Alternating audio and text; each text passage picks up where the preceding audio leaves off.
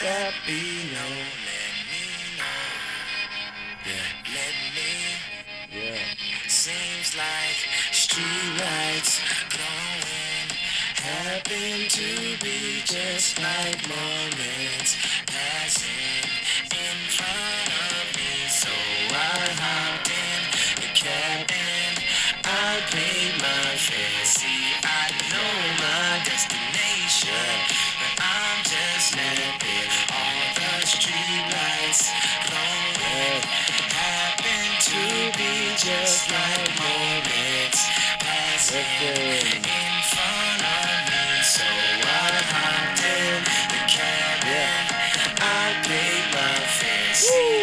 man.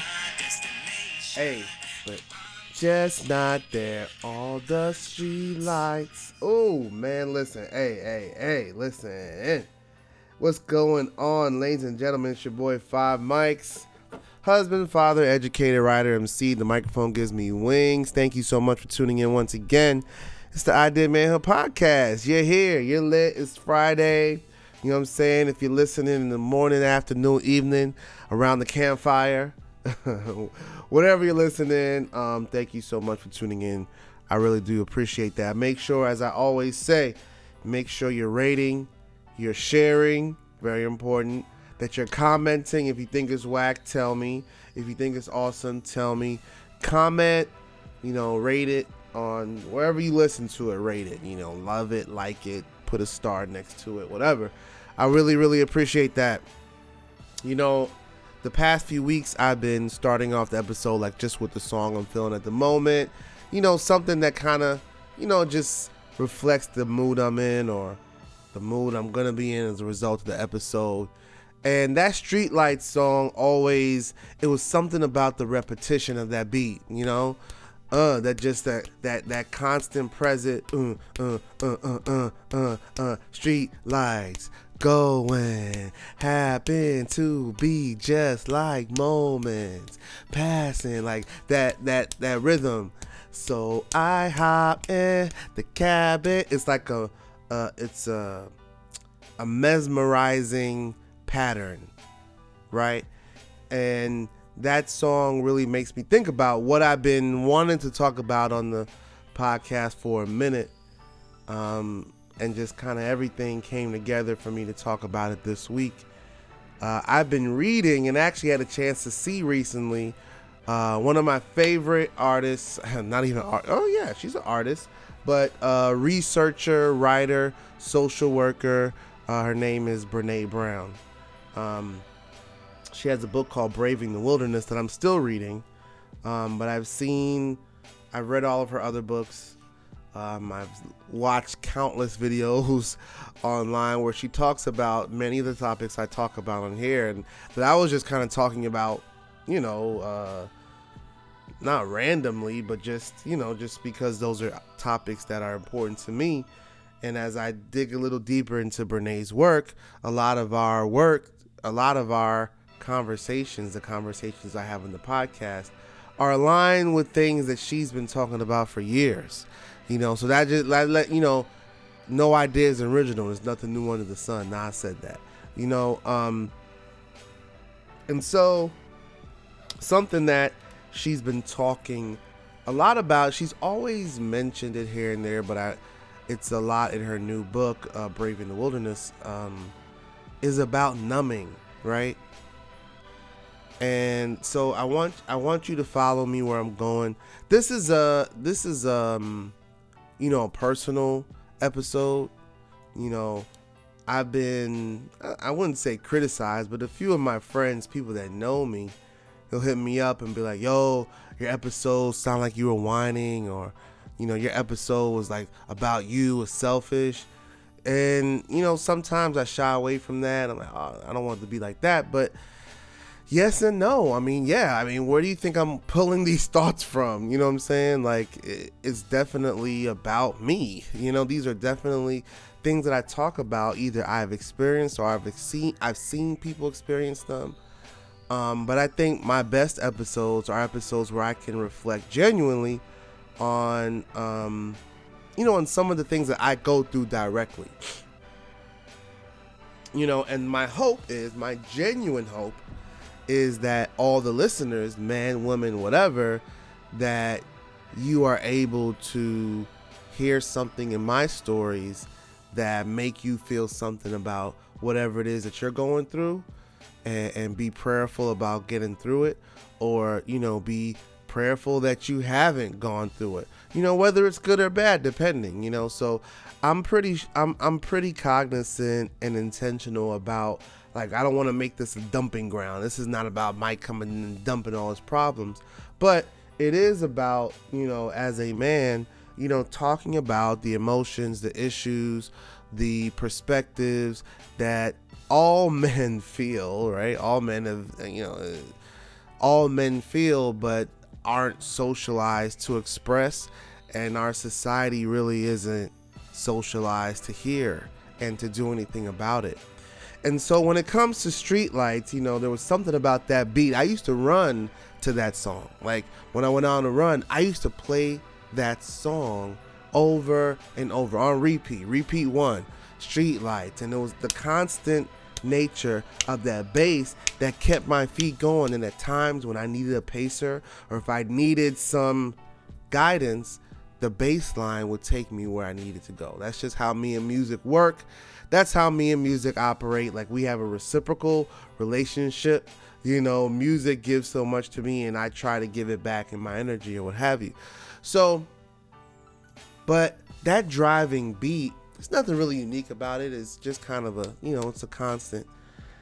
And it made me think of, you know, the song title is Streetlights, right? And if you know, if you think about when you're driving in a car, driving in a neighborhood, or driving on the highway, and you see the street lights, right? And you see they're there, they're lighting up the street. Like, you know, the time to notice the street light is when the street light is out. You know, when that light is out or when a string of lights are out, it's like ridiculous, like stupid black on the highway or wherever you are, right? And so you realize it when it's not there, but it made me think of, you know, you're driving on a dark, stormy night or a dark night. It could be clear as day outside, but it's nighttime. I said clear as day, but it's night. You understand? Um, but you're driving and the street lights are on, and sometimes as a driver, like you just get caught up in the patterns on the road and you're seeing the light. You're not even really paying attention to what's around you. You don't know what landmarks are there. You don't know if there was a stop sign. You might have missed it. I don't know. But that's what the song reminded me of. Like you're just going through life and the street lights, you know, happen to be just like moments just passing in front of me. You know what I'm saying? Do you understand that lyric?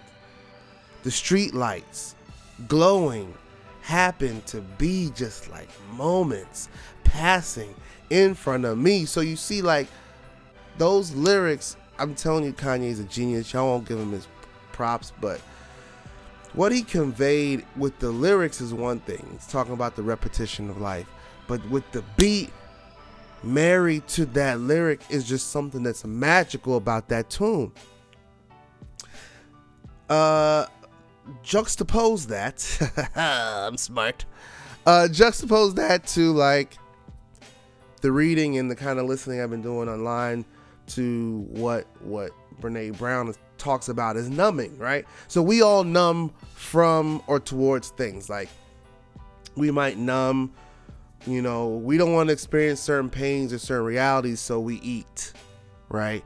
Or so we smoke cigarettes or we drink or we have sex, or we uh, get on our phone, on our phones, or we're on video games, or we rob people, or we steal. You know, like there's things that aren't always the best things to do that we do naturally because it makes us feel good for whatever reason. However, we're hardwired, the things that we use to numb usually make us forget whatever reality or whatever pain that we're in.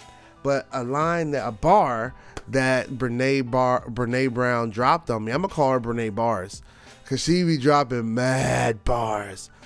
A bar that she dropped on me was that you know, as you're numbing yourself from the pain, you're also numbing yourself from joy. You're numbing yourself from experiencing any kind of real emotion because you're numbing yourself. You know, the way I see it play out in a lot of the lives of people around me is through social media and through TV. Like that's why there's such nonsense on TV because they just want us to veg out and numb out. You know, on social media, there's all these ways to keep you quote unquote connected with quote unquote people through a device that keeps you separated. You see what I'm saying? Uh, it's all set up. Life is a setup. Anyhow, that's gonna be the title of my book. Life is a setup. So I was thinking about me. I was thinking about so what I want you to do right now is think about the times in your life that you've used this numbing process, right? To prevent you from feeling the pain, you numb yourself by doing X, Y, and Z. So I was like feeling as I was thinking about it, like I don't really, I don't do no numbing. Like, uh, uh I ain't about that numbing life. Numb life. That's the title of that this episode. I'm not about that numb life. And so, because I was thinking, like, you know, I don't smoke, I don't drink excessively, I don't do drugs, you know. Um, when I work out, like, I'm feeling it, like, I'm working out for me, so I'm not working out to protect me from anything else or to numb. Maybe when I run, but even still, like, running for me is spiritual, so I wouldn't say I'm a run. So, this is me, like, judging numbing, even though, like, something about it said I need to talk about it. So I'm thinking like, what do I, do? I, I, you know, I'm I'm balanced. You know, I'm psych background. Like, come on, I'm counseling. Like, chill with all that numbing. I don't do no numbing because I'm smarter than that, and I know. But then I got to think a little deeper, and it always makes me reflect when I tell people about my days and nights. You know, my busiest time of the day is between 5 a.m. and 9 a.m. and then again between 5 p.m and 9 p.m. Really like 4 p.m. and 9 p.m. Those four hours in the morning, four hours at night, like they're, and all my parents understand. Those hours are just stupid. Like they don't even exist for me, you know? And I always feel that numbing voice in the back of my head when I tell people what I do after work. You know, like when I tell people, like, yeah, you know, I gotta rush out this door. I gotta leave this office by 4:38 to catch the 4:45 train, which is gonna get me to Union Station about 5:10. The MARC train leaves at like 5:13. So if it's running late, I'm through. I get to my car. You know, I drive three miles, pick up the kids, take them home, get them fed.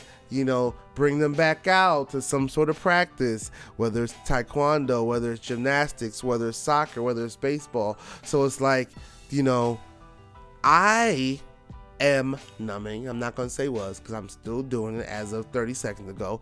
I'm numbing by doing, right? I'm numbing by doing. And so, you know, I'm doing it to mark things off the list. Like, okay, did that, did that, did that, got it, boom. With the hopes of, all right, maybe later I'll be able to chill, or maybe I have some free time, or you know, whatever it is. And it never happens.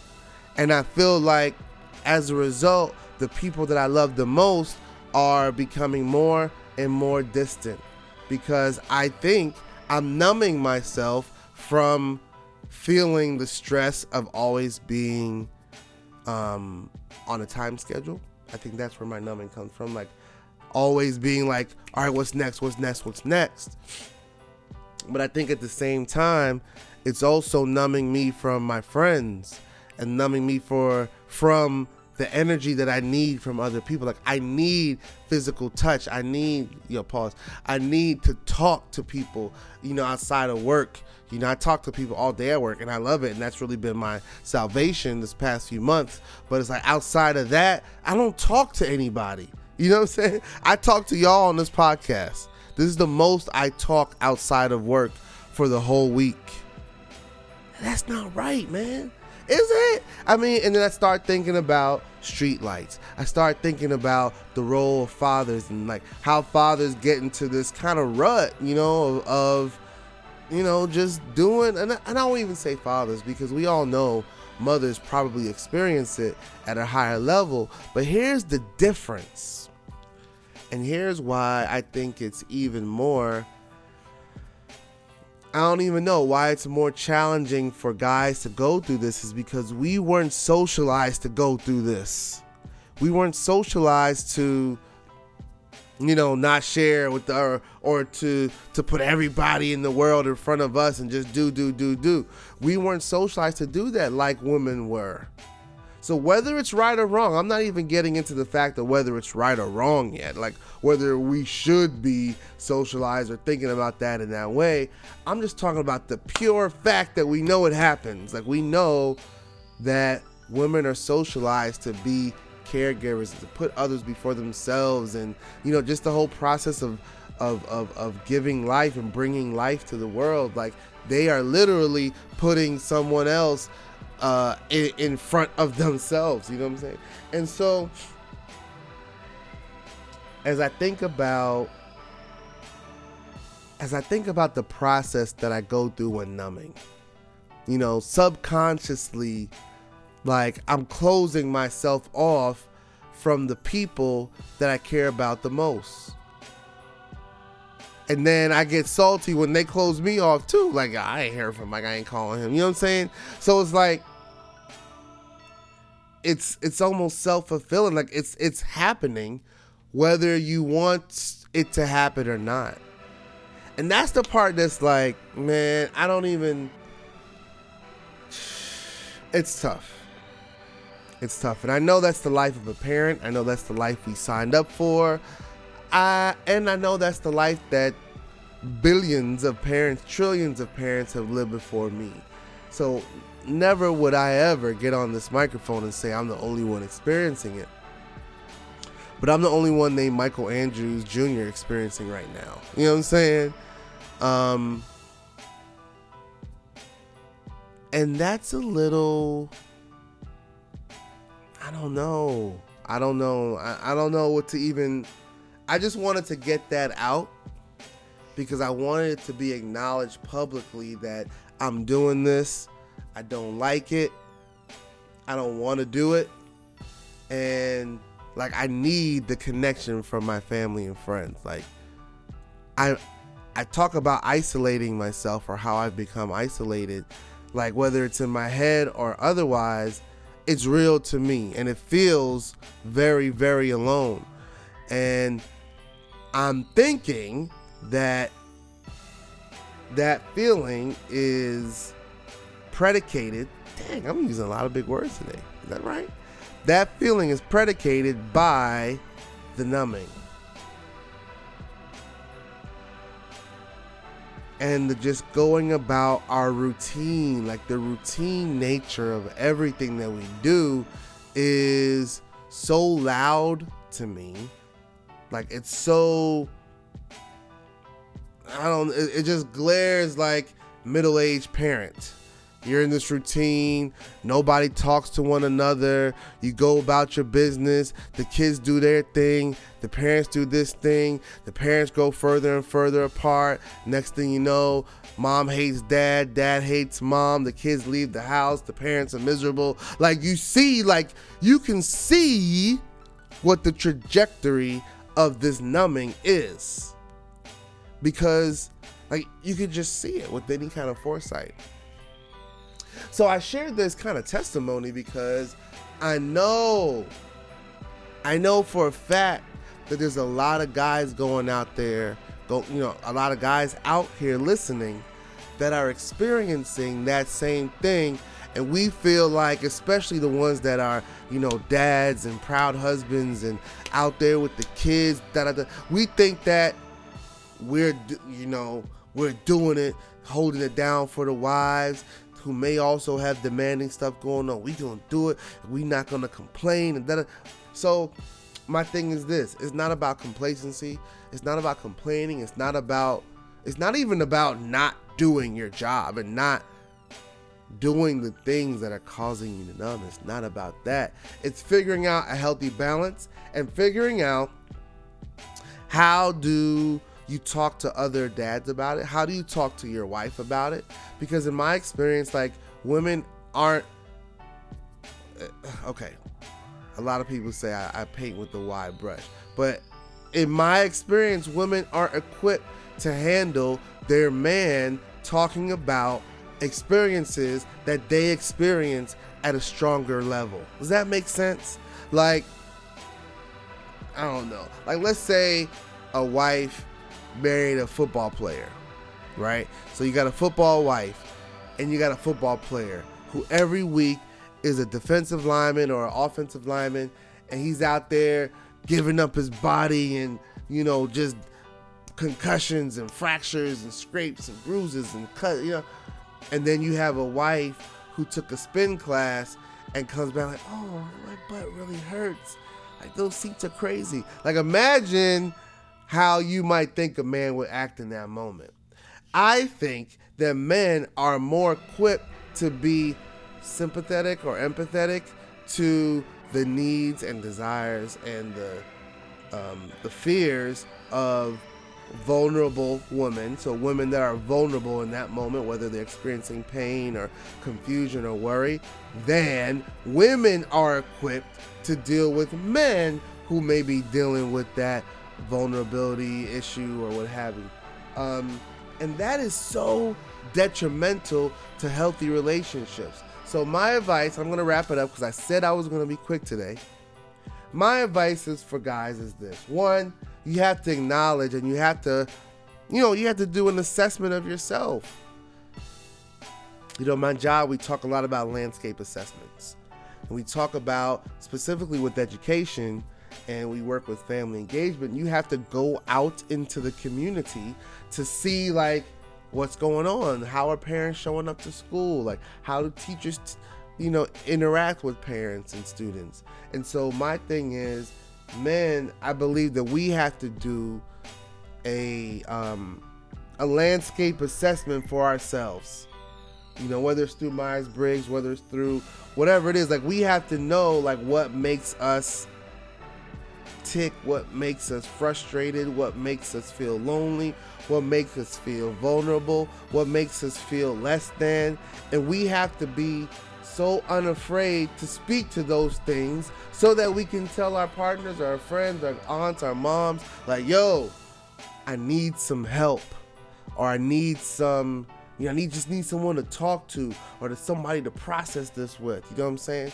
And a lot of us, so when we say we suffer in silence, it's not like we're suffering with broken bones and you know unequal pay. You know, we're not suffering with that. We're suffering with an emotional and a mental capacity or baggage that men, again, wide brush, painting with the wide brush, men don't normally or oftentimes have the opportunity to talk about those things with other men. So we go to our wives, we go to our girls, or what have you, and you know, caught up in their own thing and not able to really, not think like, oh man, you might be going through something. You know, again, you know, I, I hope that, um, anyhow, so I, I just wanted to, um, I just wanted to kind of put this PSA out there for the guys that are numbing. The guys that are out there just doing without being asked, without even really thinking either, like just going from place to place blind. You ever been on your way to somewhere and like you're almost there, like, wait, was I supposed to come here first? Was I supposed to pick up the kids first? Ah, let me go pick up these kids. You know what I'm saying? Um, and and just how uh I don't want to I don't want to elevate it to a dangerous level, but it it does have an impact on your relationships uh, at work, at home, um, with your kids, with whatever organizations you are in. Um, you know, it, it makes a difference, and I and I encourage all of you to do a landscape assessment and see what it is that you might be doing that's numbing. With all that said, I just want to say thank you all for tuning in. It's uh, the Idea Manhood podcast, husband, father, educator, writer, MC.